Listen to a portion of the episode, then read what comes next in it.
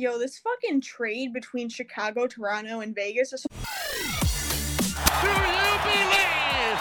Oh, brother, we are not one beauty after another. Holy mackerel, roll a highlight film.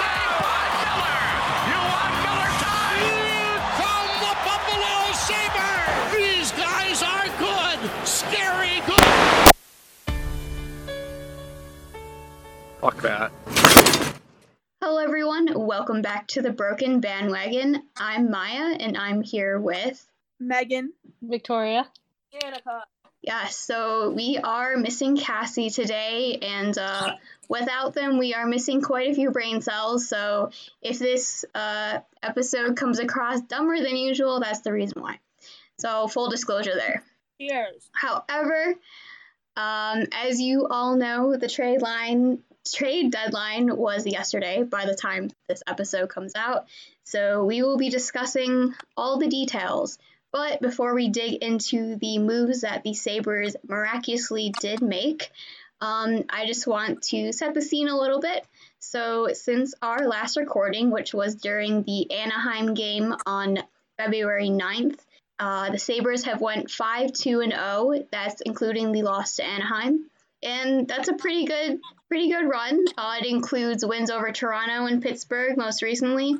And unfortunately, one of those losses was a very winnable game against Ottawa, which really all got us down. But they came back through with Pittsburgh, so not so bad. So that was what the Sabres went into the deadline with. They had back-to-back wins against Pittsburgh and Winnipeg. And they've been on an overall upward trend since they came off the bye week. They came out a little slow, but have been steadily increasing. As if you follow Mike on Twitter, you can see that with his many charts. So yeah, I guess with that being said, we will dig into the trade deadline. So This didn't happen right at the trade deadline, but it is incredibly important. So Zach Bogosian, Band-Aid Bogosian, our favorite defenseman, was assigned to Rochester, decided to not report, in which the Sabres put him on waivers again, and then were able to terminate his contract. And just like that, we got rid of Bogosian and freed up $5 million. Who knew it could be that easy? Any thoughts, ladies? Clearly not Botterill. It really, someone said on Twitter, I still think it's so funny that Bogosian got healthy scratched literally one time and went, fine, I want to trade. And then when Botterill and Kruger were like, okay, we're going to start you then and we're going to play you so you can showcase yourself to potential teams, Bogosian was like, all right, bet, and then played like the worst hockey of his career. Like, he was so bad. And then And then obviously no one wants him because not only is he he's not horrible at hockey, but he was horrible when he was on the trading block of, quote unquote. And then, so not only was he playing bad hockey, but he also has a very long history of being hurt. So I don't know what he expected. Yeah, and it was out there that the Sabres were willing to retain up to 50% of his salary as well, which I know isn't like an incredible deal, but it was something. So it wasn't like we were trying to move him and his $5 billion cap. Yeah. I don't know. Him and his $2.5 million cap.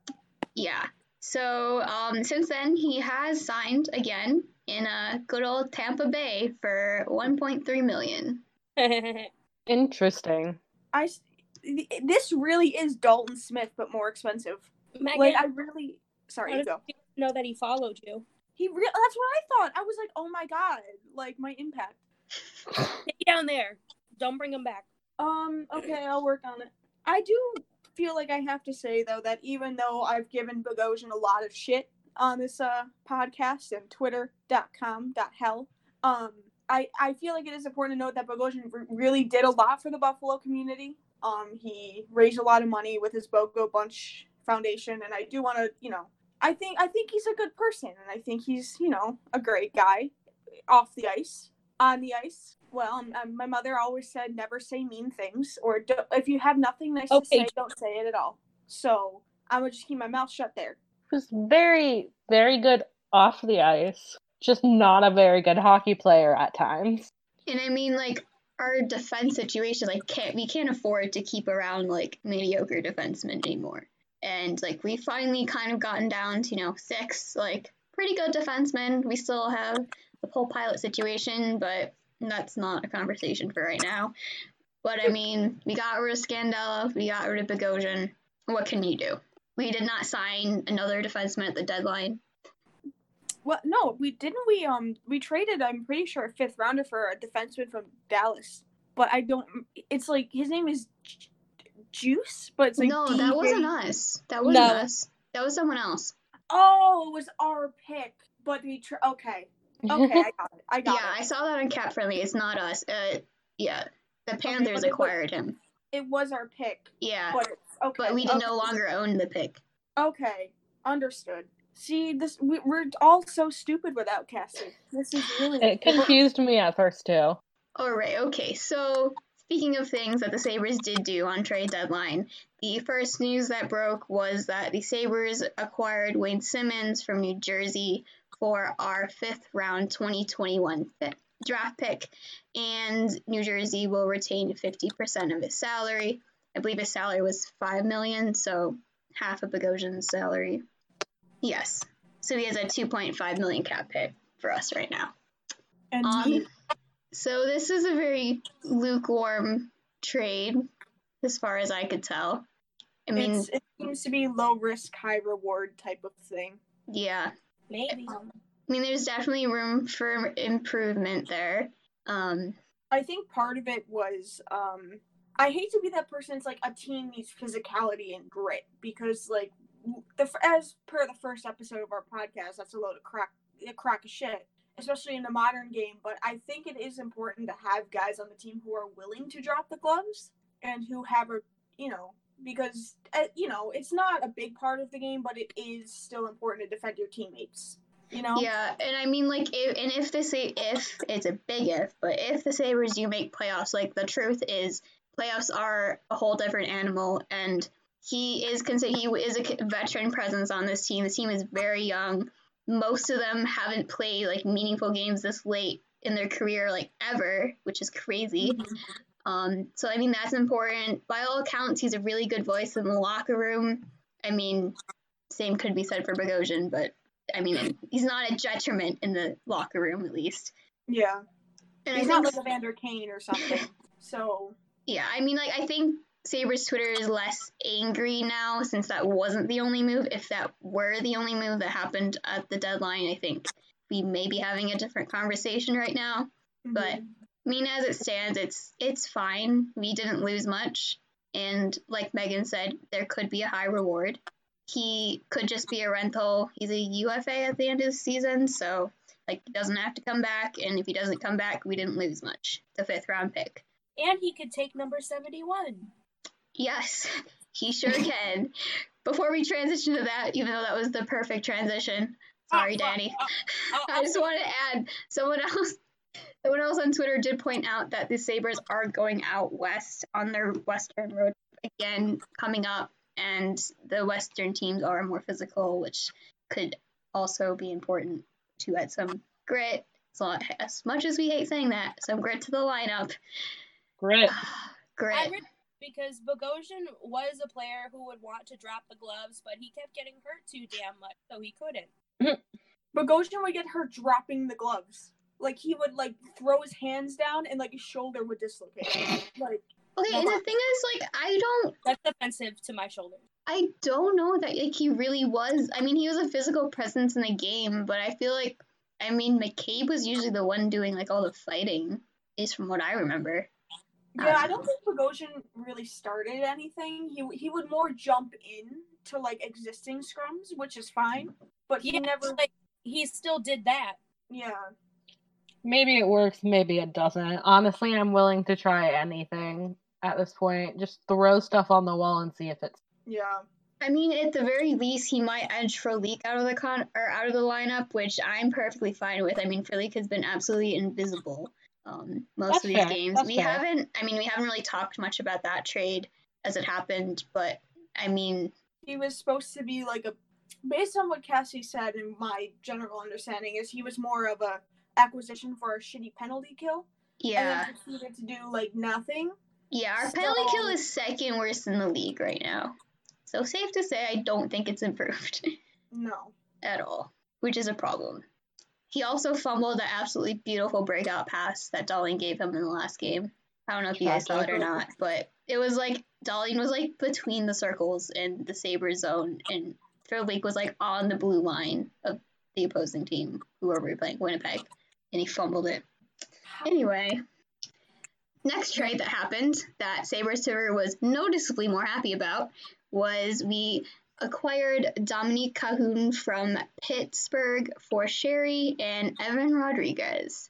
So, Erod's gone. Sheary is back in Pittsburgh. Good for him, I guess. They're 71. There you go. I did it! I woke up to a text from my friend who's a Pens fan that all it said was, "My baby boy is back." I hated that. Probably would have also said the same thing if the Sabres had re-signed Pominville. That's valid, though. Yeah. I mean, like, you were heading that train for a very long time, and I'm rightfully slow. What you mean? Train's still going. Now it's not going to happen for playoffs or the rest of the season, at least. I'm sorry. All right, but Kahun, don't know if I'm saying his name right. I don't know. That's what it looks like. He's Czech or something. Yes. So he's Czech, but he played for the German national team, which I don't get. But if someone figures that out, let me know.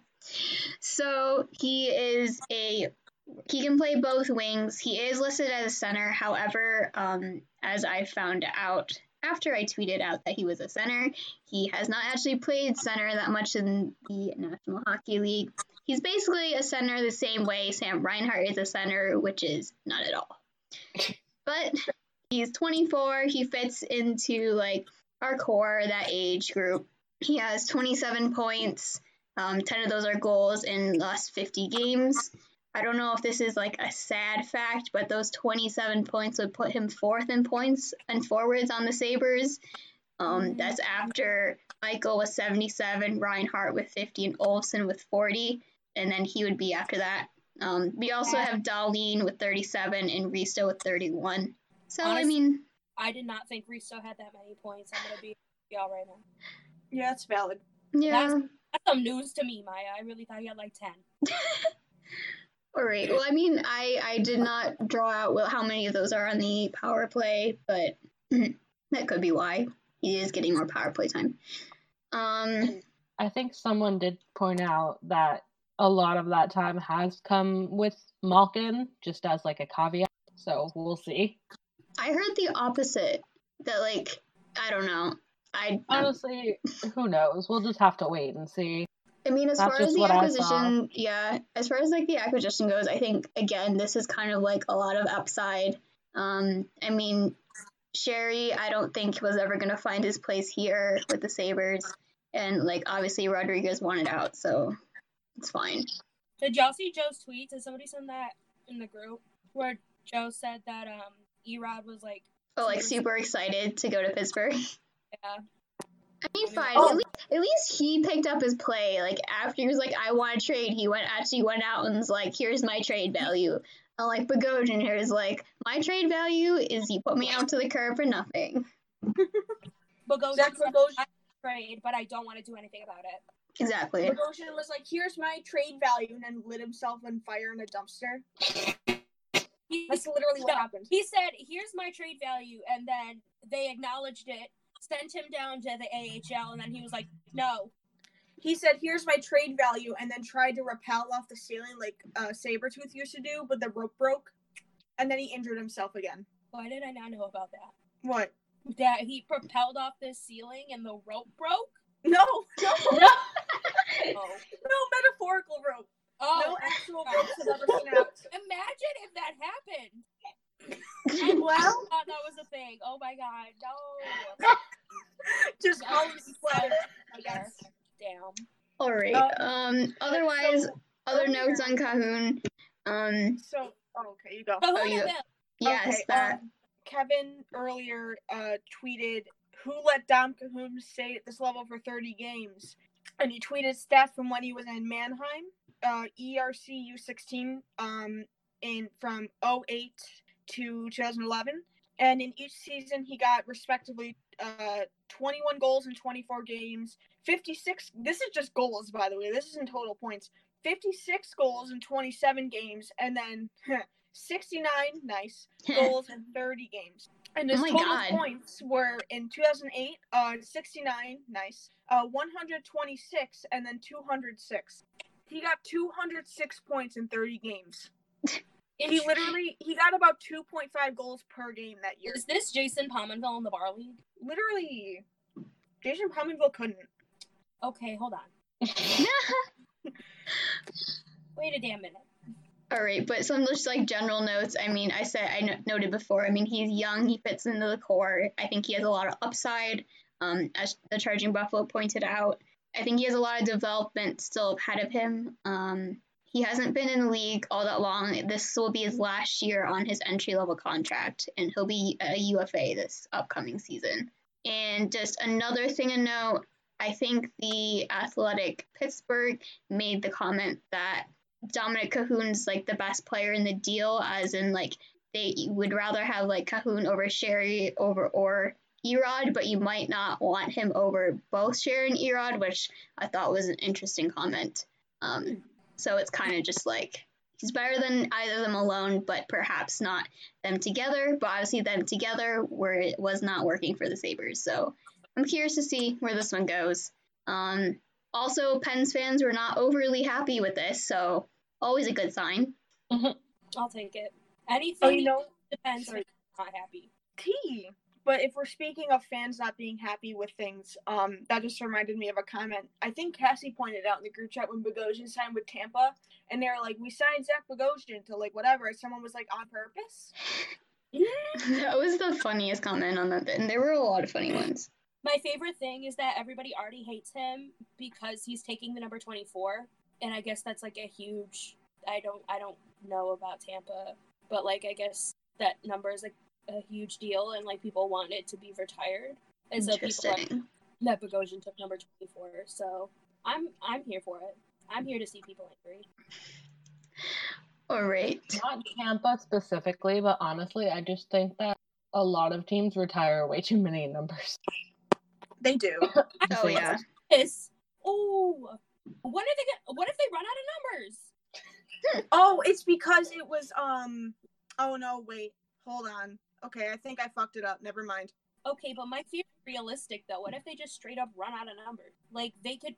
What if they decide to retire so many that they don't have enough variety, so they have to, like, unretire numbers? I think that's unlikely. The Montreal Canadiens beg to differ. Who has the most retired numbers? Someone look it up. It is the Canadians. They have 15. Jesus. Yeah, they have 15 retired numbers. And that's it. All right. Super dope. Yeah. You know, I don't understand why the Sabres have Tim Horton's number retired. Like, I know he played for us, but really? Because he's dying. I mean, the last good thing this organization ever did, low-key, was drafting Taro Tsuchimoto. And I stand by that. True. That is true. That was the last fun thing this organization ever did. Everything since then, mediocre or worse. Yes. All right. One last note on Kahun before we move on. He also played with Yoki Haru in Chicago, which I thought was a fun fact. Ooh. So we're reuniting them. Yoki's so cute. All right. And then there was supposedly a third trade in the works, but it did not get through before the deadline passed. As per Chad, the Sabres are trying to get Josh Anderson, but that fell through, so didn't happen. So I guess just thoughts on the deadline, guys? I have none. This is a little later in the outline, but Chad also said that they did try to get Trocheck from Carolina.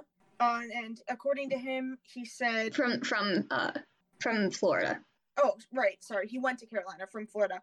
And the Sabres, according to Chad, the Sabres were in on him until, like, the very end. But their offer was clearly not chosen.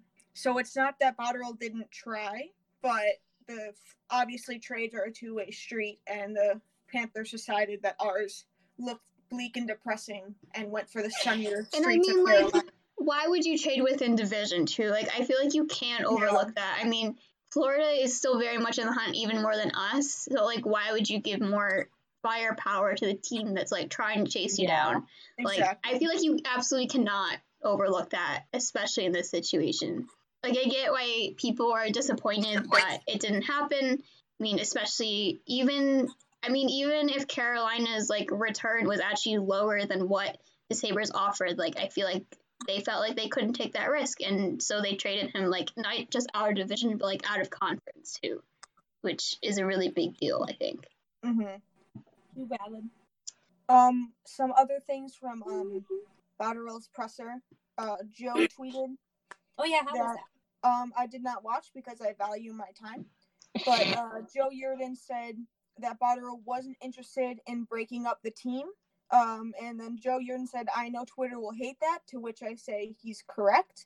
And Botterill admits that they'll have cap overs penalty next season because of bonuses for the young defenseman. So we love to hear it.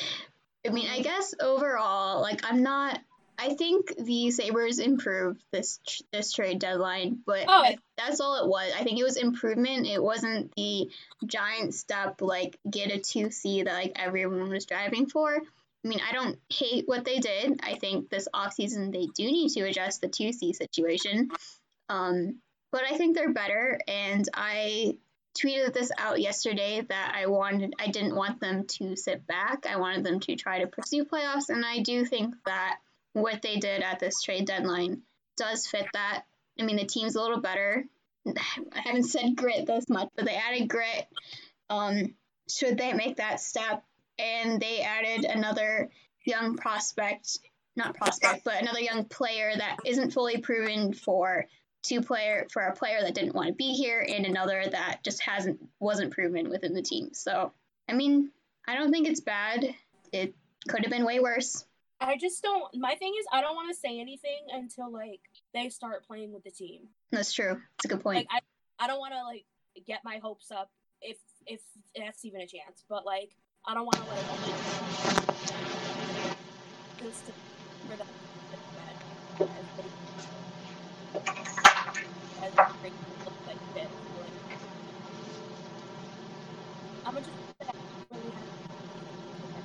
Wait, Megan, what did you do? There's a lot of background noise now. Sorry, I just switched to my headphones because I have to go downstairs and go to work. But I'm going to mute myself when I'm not talking. All right. Okay, so, I mean, I guess that kind of covers the Sabres trade deadline if no one else has any other comments on that. So, yeah, I think what Danny said was good. Like, we can't really judge what this team is until they play.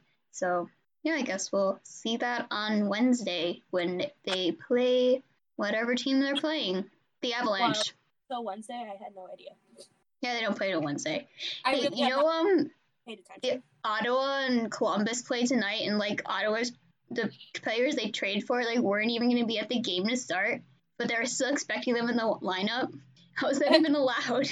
Oh, yeah, they said they were going to, like, delay the start of the game. Yeah, like, if they didn't make it, like, they were just going to start, like, with a shortened bench, and then, like, whenever the players got there, they were just going to go. Like, is that allowed? Like, genuinely, is that allowed? Is this allowed? What if you just, like, called up a player from your farm team, and then they got stuck in traffic, so you're like, oh, shit, gotta start without him. Like, it doesn't sound, like, that's such an Ottawa thing, too. Like, I mean, I know we haven't joked about, like, the Ottawa being a train wreck anymore, but, like, that's such an Ottawa thing to do. Mm-hmm. Well, of course. Well, all right, I guess, shall we move on to other moves that happened? So, Carolina was a very busy team today. Not sure if other people agree, but I think they made the biggest splash. So, they acquired, as we've covered, Vincent Trocheck from Florida for Eric Halla and a forward, I think, Lucas Walmark, and two AHL prospects. And then they obtained Sammy Vatanen, who's a defenseman from New Jersey. New Jersey retained 50% of that salary, and then a couple more prospects and a conditional fourth-round pick. And they also acquired Brady Shea from the New York Rangers for a conditional first-round pick. And the condition on that first round is that it's just the later first-round pick that Carolina owns, whether it's theirs or Toronto's, which they also have. So they added two very good forwards, defensemen to supplement their injured defense situation there. But interestingly enough, no goalies. If you recall, and we're going to talk about this later, but both of their goalies are injured right now. So yeah, they did a double call-up of their AHL one. Yeah. So I don't know what they're planning. Unless one of them's short-term, I don't know. But we'll get to that. But yeah, I think Carolina's maybe the most improved team after the trade deadline, at least from my point of view. Sounds like they're going for it, even though they're very injured. Don't know if that makes sense, but... A team is more injured than we are? It's their karma for 06. Like, their entire top 4D is injured. Good. All right, so let's move on to the three-way trade that happened. We talked about this in the intro a little bit, but Chicago, Toronto, and Vegas were all involved in a three-way trade, which ultimately got Chicago, Malcolm Subban, and some other guy, I don't know, Slava Demon. And then Toronto gets a fifth-round 2020 pick and also retains 50% of Robin Leonard's salary. And Vegas gets Robin Leonard and also the signing rights to some prospect that I'm not even going to attempt to pronounce. So, Toronto is retaining 50% of Leonard's salary, huh? Why is he so fucking excited to go to Vegas? Okay, question. Answer. Where is Toronto getting this money from? Apparently they have cap space, even though their power play costs like $50 million and can't score against a Zamboni driver.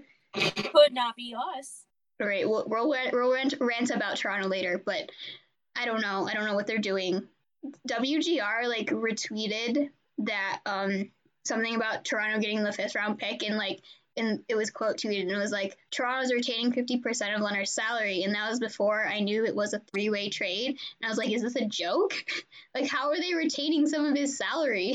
How much is his salary? $5 million, I think. So it's significant. Mm-hmm. Hold on, let me double check. This could be us, but we ain't playing. Yeah. Leonard makes $5 million, so Toronto's retaining 2.5. Somehow. Zach Bogosian couldn't. Oh no, he did. My baby. Yeah, we have $0 on Zach Bogosian's contract. That's a sexy, yeah. He just wanted to eyes. He said, "Fuck this team," and we let him. Well, I think sorry to keep talking about the Bogosian trade, but a concern people seem to be having is like, oh, but the Sabres are like not treating their vets good, like, or at least that was a concern of someone brought to me, that like treating their vets like crap, and I'm like, because their vets are playing like crap, like you don't get to play shitty and then suddenly it's all okay because you play in the NHL for 10 years, you know. Yeah, I mean, like, there's two ways you can treat that. Like, you can, be Zach Bogosian and, complain the minute you're scratched. Or, Kyle Poso completely reinvented his game. And I know we don't like to talk about Kyle Poso because he makes $6 million. But the truth is he's, turned himself into a useful player after a very serious, life-threatening injury. And I know I've talked about this on here before. But... Pozo is a very good example of, a vet, reforming his game and being useful. And also, he just straight up refused to report to Rochester. Like, I get it, you don't want to be in the AHL after all this time, but, you don't have to, cause, throw a little temper tantrum like a baby. It's all of us do shit we don't like for our jobs. But, it's I don't know. It frustrates me. And, it gives me a lot of respect for Colin Miller because, he was being benched for Bogosian. And Miller's so much better. And Miller has not complained once, even though he's been scratched so many times. And now he's playing great. As we all expected. But they were so busy trying to play Bogosian for the zero people who wanted him that... you know, they kept benching him. Yeah, it's crazy. All right. It really do be like that.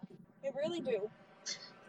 All right, just some other, I mean, there are obviously more trades than this, but I tried to collect the main ones that I saw. Obviously, Peugeot to the New York Islanders. That was for a lottery-protected first, second 2020, and a conditional third. And then the Islanders extended Peugeot 6 years, $5 billion, average annual value. Don't know how I feel about that. I don't know either. They traded for him and then extended him 6 years. Immediately. I'm assuming that was probably part of the trade agreement. Like, I won't go unless they, like, give me an extension. But that is a lot to bank on a player who's never played for you before. Yeah, I mean, I don't know that much about Peugeot. I know his name was being thrown around Sabres Twitter for us a little bit. But other than that, can't tell you. All right, other moves. Oh, God.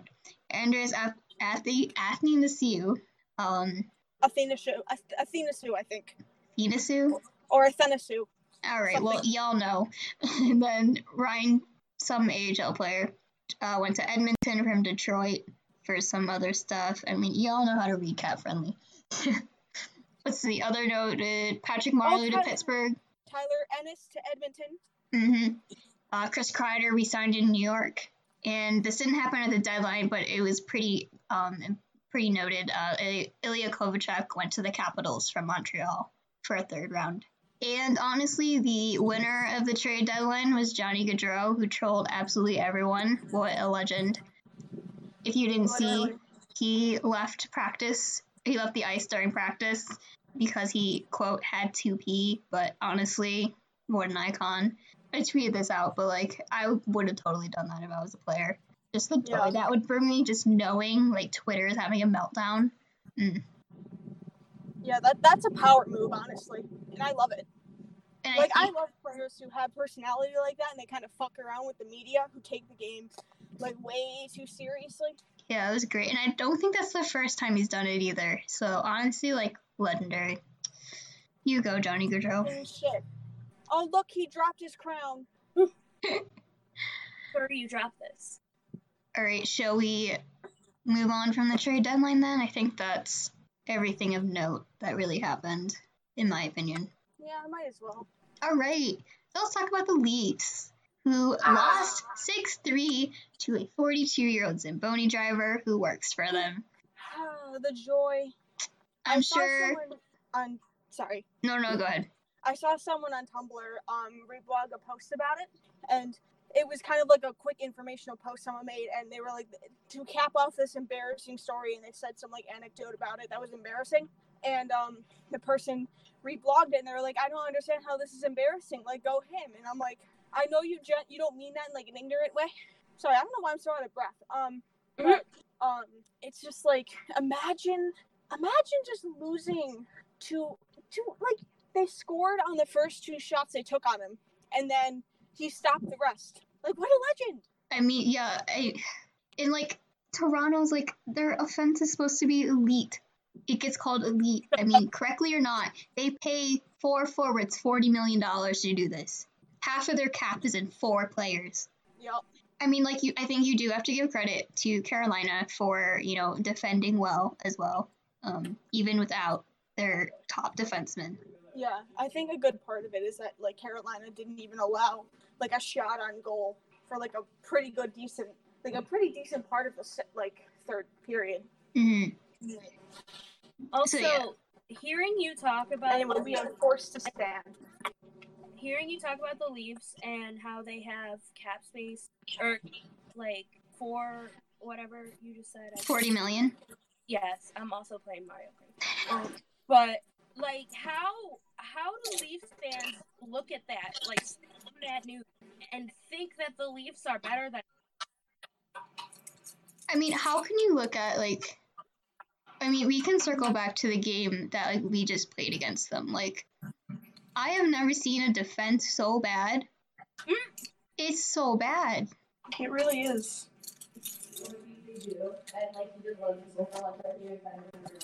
Because, I mean, like... I think it was Joe Yurden who tweeted it out, but, like, he pointed out that, like, when the Leafs get like kind of boxed in their zone, they kind of shrink back to, you know, defend the house, but they don't challenge anyone.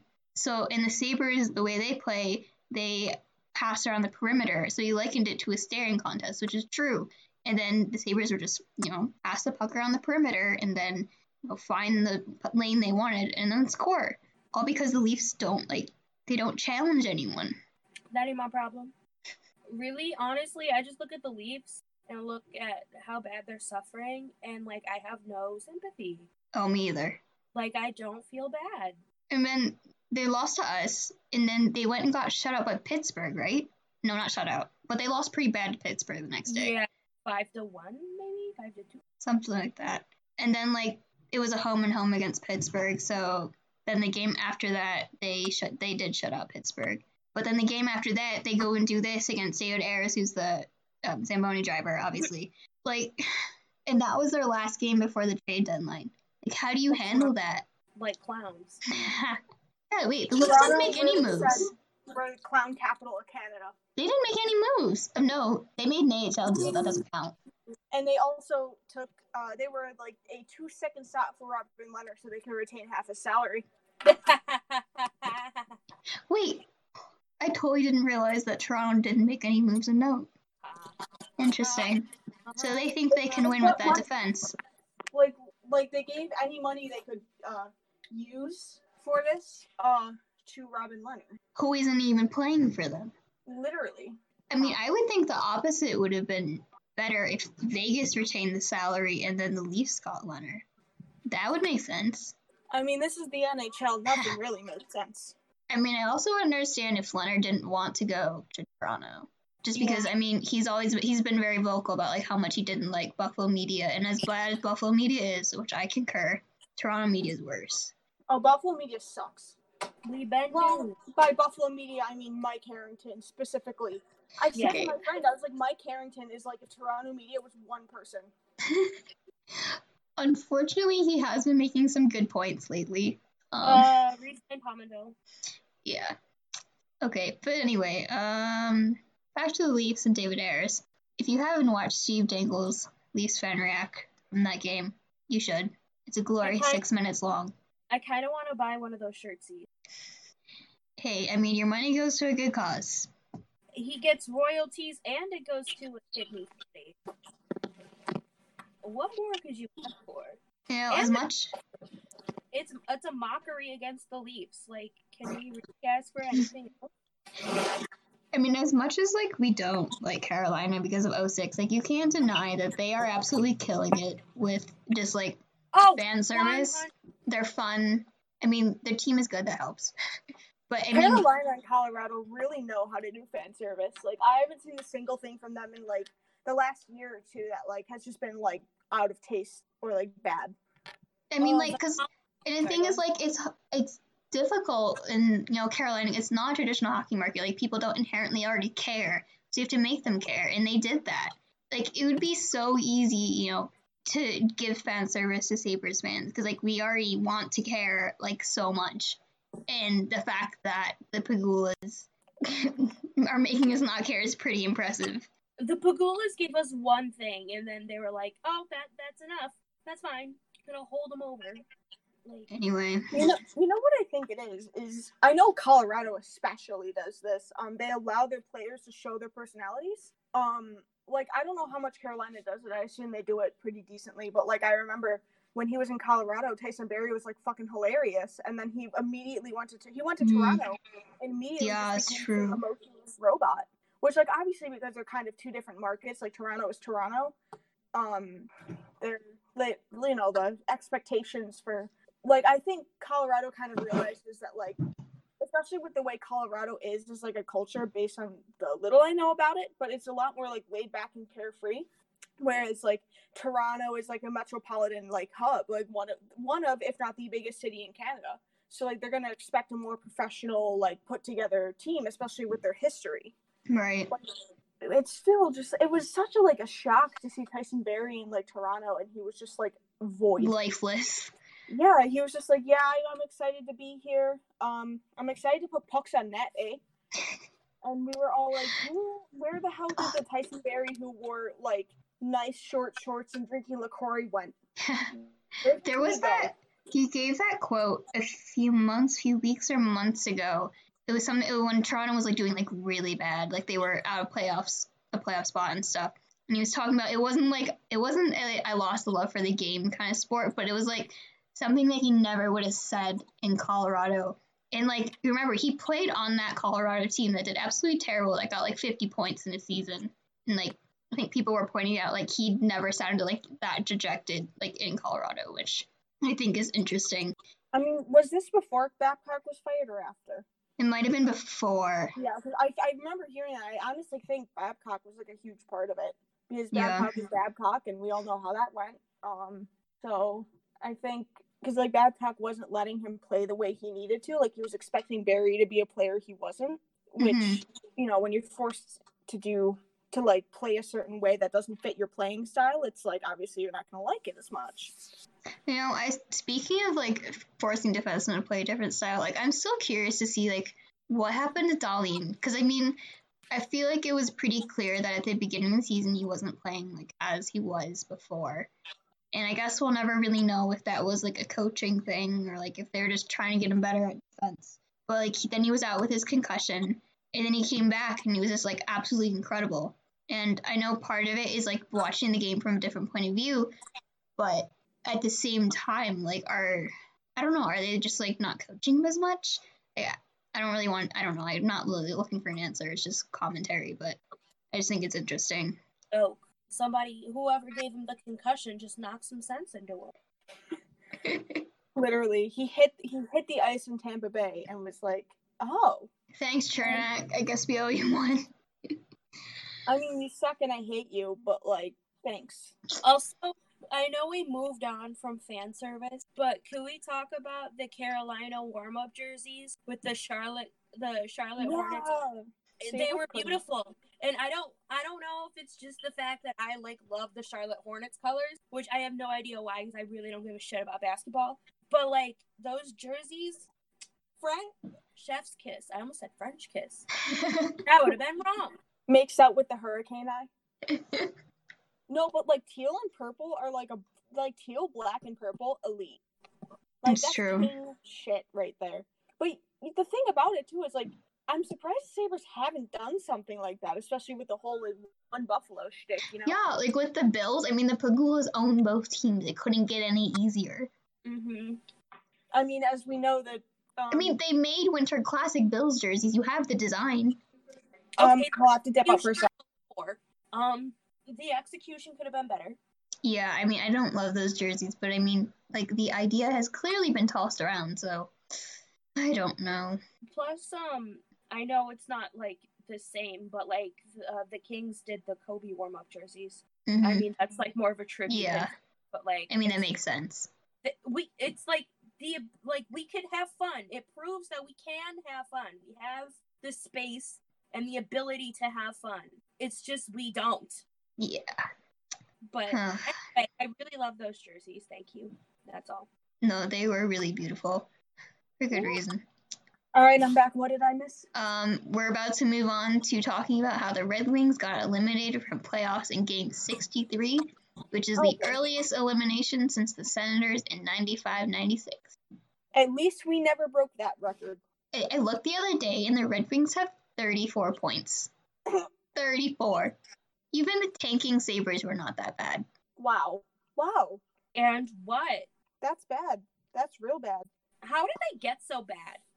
They decided to tank, I guess. They didn't. No, this isn't tanking. This is nuking. This is bad.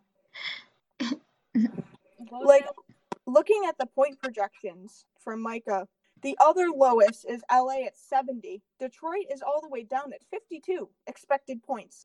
Yeah, okay, we can talk about this chart now because I think it's funny. Obviously, it's from Micah. You can look at it. It's the point projections for all the different divisions. But I just think it's hilarious, like, how spread out the Atlantic is. Like, we have Boston at the top. Their projected points are 112. They're at 90 points right now, which is top in the league. We also have the worst team in the league. Not us, for once. Didn't know they knew how to do that. And then, I mean, like, you look at the Metro and, like, how close they are in the Central, too. and then just how shitty the Pacific is. The Pacific is so weak this year. They really are. I think I talked about in like one of the earliest episodes just how I thought like the Atlantic wasn't doing that well, but I guess we just had a very slow start. We really did.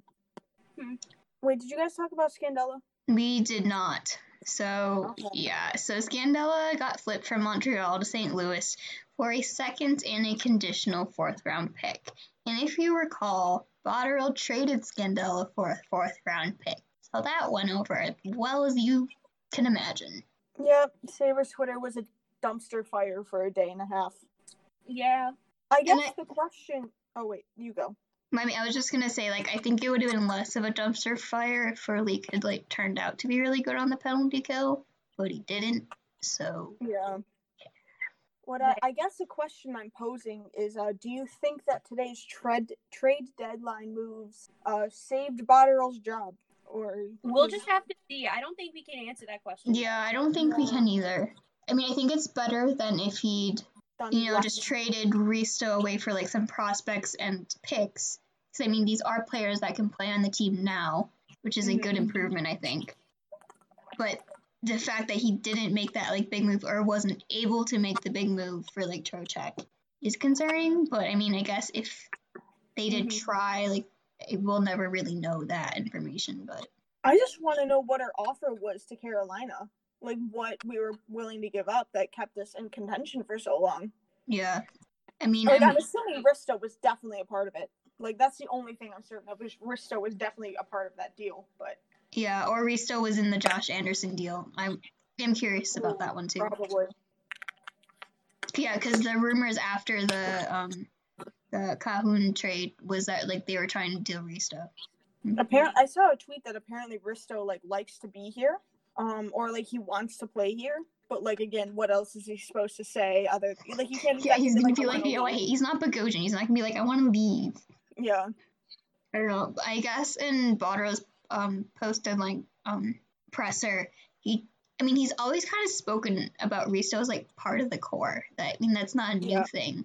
Yeah, but... I don't think Botterill's going to trade Risto unless he can get, like, something stellar. Yeah, like, I feel like the return has to be a top six forward, like a tried and true top six forward has to be part of it. Because, like, Risto, I really don't think he's going anywhere for at least until, like, he's going to be a pending UFA. Yeah, and I mean, it's not the worst thing. I don't mind how he's playing now. And I think he's good for Yoki Haru to have on the team, so. Yeah. All right, some other stuff that happened since we last recorded. Olsen returned from injury on 2000's night, and it was glorious. They did a really good job with 2000's night, and not just because they won, but I felt like that was definitely, like, really powerful. And I think, Megan, you pointed out, it was probably because a lot of the Sabres media team were, like, kids during that era, so they did a lot. Like, you could tell, like, this was... Like, I could tell there was a difference from, like, the 90s to the 2000s night, and I think, like I said, the reason is... because the media team was probably kids growing like our age that back then, you know, or a little younger. You could tell there was just a lot more, like, nostalgia to it, like especially that beginning part where they played the first, like, 10 seconds of the Better Days commercial. Oh, like, that right then, I was like, oh, this has been made with love. Like, this is a Krabby Patty that SpongeBob hooked up, because this is some good shit right here.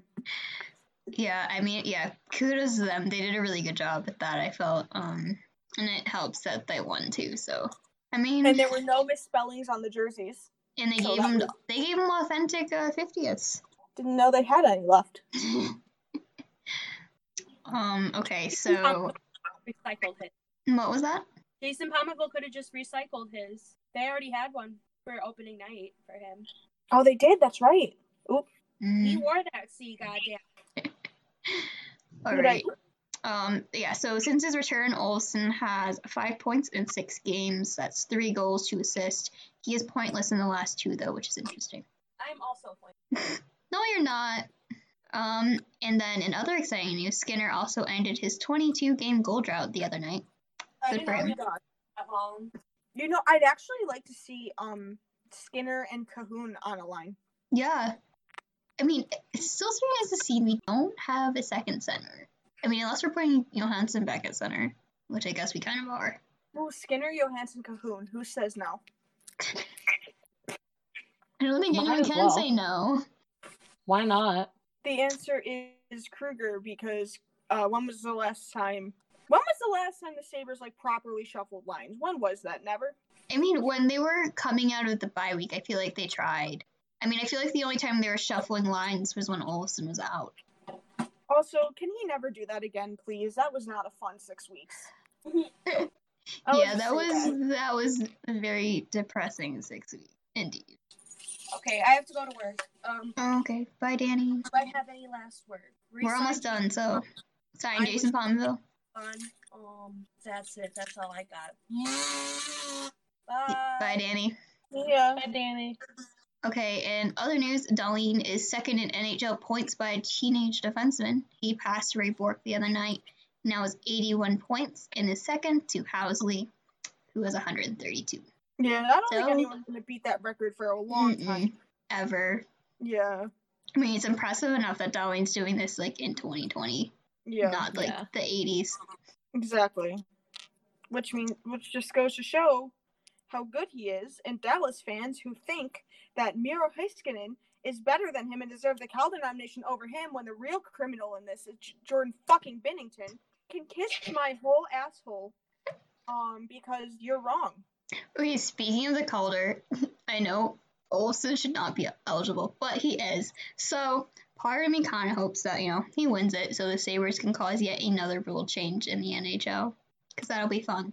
I can't believe our impact. Like, I honestly think the Sabres are, like, the original NHL influencers, because, like, who else was doing it like us? And everyone tried to copy us, and the NHL was like, fuck you, that doesn't make for good hockey, to which I say, you don't make for good hockey.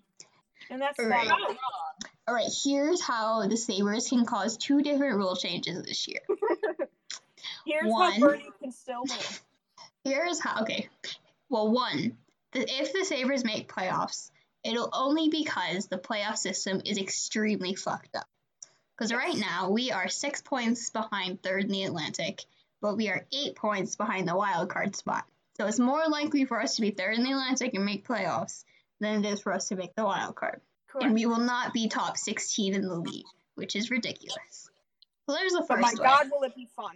It'll be so fun. Two, I already said, Olsen wins the Calder and people start complaining because we're the Sabres, and then they finally lower the age limit like they should have. Yeah, they really should have lowered that, like, when Binnington was nominated, but... Or back whenever that Panarin. Guy who had played... Yeah, Panarin. Yeah. When played, Panarin won it. Over McDavid and Eichel. 4 years in the pro leagues in Russia, right? That was pretty bad. Panarin was 25 when he won the Calder. Yeah, and he had played in a pro league. Yeah.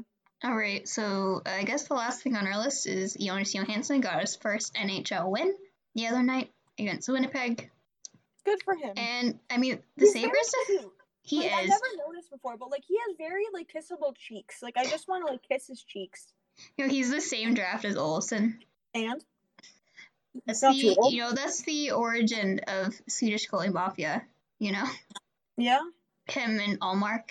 Yeah. Oh my God. Wow. We're standing. I'm glad he was able to get a win. He deserved it. And I just want to point out the Sabres played very well defensively in front of him. The Jets didn't have a shot on goal for, like, the last 9 minutes of the third period or something, which is pretty insane. Yeah. Usually it's the Sabres doing that, so it's nice to see us on the other end of that for a change. But yeah, I mean, here's to hoping the Sabres continue to trend upwards. And here's hoping they beat the Leafs the rest of the year, because that was the most fun I've had on Sabres Twitter in, like, months. Wait, are we done playing? We're done playing the Leafs. Are we? Yeah. Are we? Yeah, I think the only division game we have left is Florida. Really? Yeah. That's really odd scheduling. Remember when we played all 4 games against the Leafs in March? Ah, that was so bad. See, I would kill for that now. I remember we were excited for it that year because we were like, oh, maybe we'll both be in the hunt for playoffs, and the Sabres absolutely died.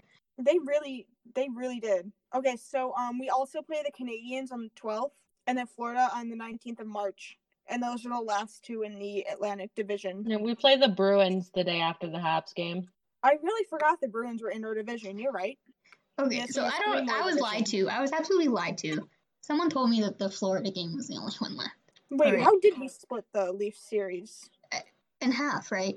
I think it's half. Yes. And then we play the Habs again after the Panthers. All right. Well, don't listen to me. Whoever told me that, yes, I was absolutely lied to. It was probably the instigators. But yes, we are done playing the Leafs. Oh, it was an even series split, which is nice. From a nice change from last year, where we got completely swept. We got swept for like the first time since like 1975. That was embarrassing. All right. Any last thoughts? I just want to give a shout out to Tom, and I also want to say, just while I can, the Leafs have never won a Stanley Cup. Not a real one. T. That's all I want to say. The Leafs have not won a playoff series since 2004, which is before the shootout era, and therefore does not count. And the Leafs have not won a cup since before the Sabres entered the league. I believe it was either 1965 or 1969. 67, I think. Okay, ignore me. Either way, it's been longer since Toronto won a playoff series than Buffalo, which is not good. No. It's not and Buffalo has never lost to their own Zamboni driver, or any Zamboni driver, in fact. I don't think the Sabres have ever lost to an emergency backup goalie, which, good for them. Based on the way they played in the past, that would seem like a very hard thing to do for them. All right, is that all? Yes. Before we go, just a big thank you to CapFriendly for your service throughout the season, and especially today. On the trade deadline, it can't be easy keeping track of all of that, making sure everything you put up is correct. So, big thank you to CapFriendly. You are braver than any U.S. Marine, and I stand by that. If I were richer, I would give you money. But, I guess that's all for us today. Hopefully you enjoyed this episode, and we weren't lacking too many brain cells with Cassie's absence. And we will talk to you in a few weeks, hopefully. And hopefully the Sabres will be well in contention, and they won't go on a huge downward spiral. And now they're going to. Thank you, Maya. The Sabres heard that, and they're like, oh, game plan? Let's be real here. They would have done that anyway. Yeah. Yeah, I doubt I have that much influence, unfortunately. All right. I guess that's all for us now, so talk to you soon. Bye.